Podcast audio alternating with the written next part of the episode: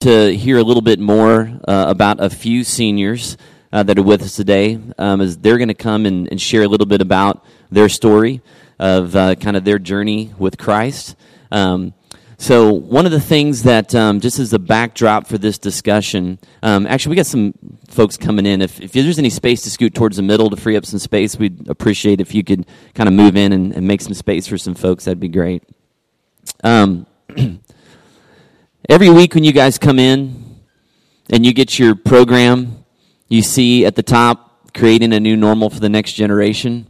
It's kind of our mission here is no matter what story you were kind of handed growing up by your family that you probably didn't really have much of a choice over, um, that with Christ, um, that you can create whatever story it is you want uh, for what your life, your marriage, your your family might be in the future, and that God can redeem uh, broken things like He did in my life, and um, and that your family could uh, just be a, a, benefit of of your um, redemption. So, um, creating a space for young people to really um, feel uh, accepted here, excited about being a part of the body of Christ uh, beyond high school and college and all that stuff is, is really the heart of why we wanted to start Wellspring to begin with. So today we get to see some of the fruit of some kids who have been a part of this church community, some for quite a while, some for just a little while, but all impacted by people in this room and um, just this place as a church in general. So, the first guy that's going to speak this morning, I'm pretty familiar with. He sleeps in my house most nights. Um, his name is uh, Zach Miller, and um, he is going to uh, get the ball rolling this morning. So let's give Zach a round of applause.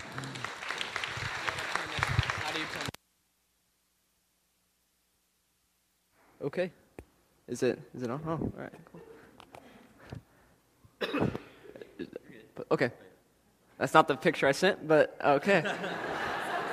so, um, thank you for this opportunity to speak today. Surprisingly less nervous than what I usually am. Um, but this is just me, my freshman year, and probably some, just some, uh, what do you want to call them? Some things that would de- describe my uh, just my attitude towards God and just uh, who I was in general. I was pretty, pretty self centered, um, ignorant, immature, and just like afraid of God's wrath if I did something wrong, something bad was going to happen to me. But at the same time, I was a pretty kind and caring person, um, thanks to my parents who were pretty kind and caring people, I guess. But um, so, uh, just going to start by talking a little bit about myself. When I was younger, um, grew up in a Christian home. Um, you know, went to church every week. Uh, parents would uh, read us Bible stories, um, have us get in the Word a little bit, give us devotionals to do.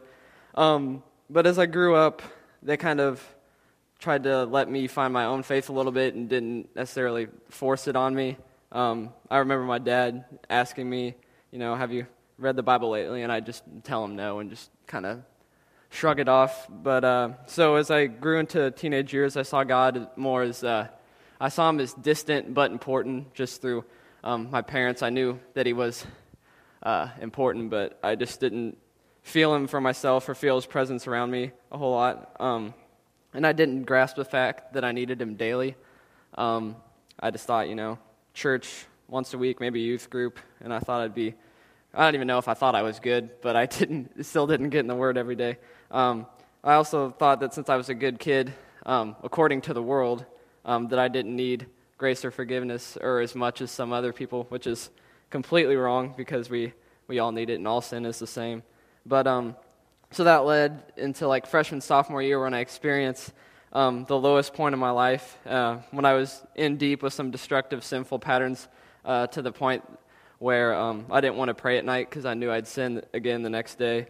Um, then it left me feeling really lonely, empty, and depressed, and which is exactly what you'll feel like if you put your hope in something that never satisfies you.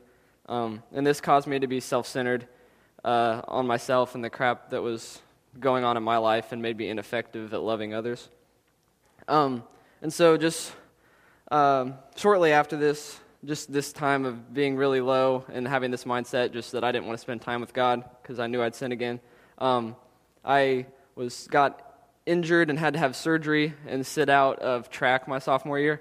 And I don't know exactly uh, the exact time or moment like I decided I wanted to open the Bible, but I did sometime during this time. I think I just wanted some comfort. And so that's kind of what drew me to Christ is the comfort that I felt when I um, opened the Bible during that time.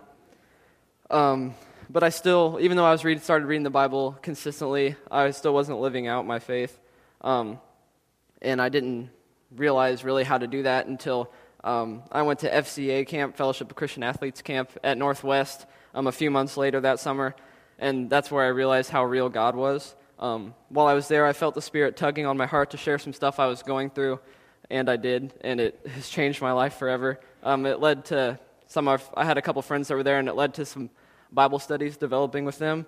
And I actually thought it was cool to talk about God with my friends before, you know, high school, don't want to talk about anything serious. But um, uh, a verse that drew me to Christ um, in the midst, just during this whole process, was Jeremiah 29 11. And that states, For I know the plans I have for you, declares the Lord, plans, plans to prosper you, not to harm you, plans to give you hope in the future.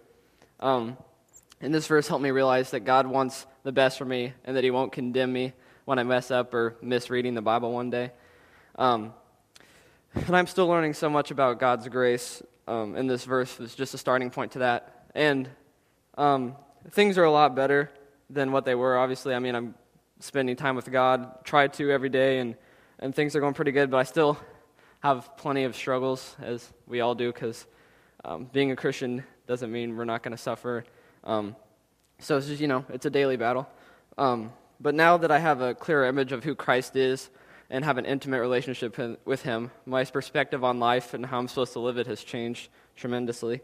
Um, Christ has made me a much more loving and forgiving person because I know, because um, uh, I've experienced the way He's forgiven me for all my sin. And I view life as more of an adventure now, and I don't worry about death or tragic things happening and I instead find myself worrying about, more about the salvation of the person next to me. Um, I have a more other-centered, other-centered heart rather than self-centered, and I'm now able to live as a slave to righteousness now that I know that I'm not condemned. Um, but obviously, none of, none of this is my own doing or out of my own strength, but it's all thanks to God. Um, and Wellspring has played a major role in my spiritual journey.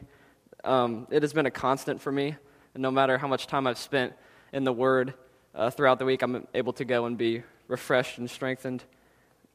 And I'm able to refocus and be encouraged going into the week.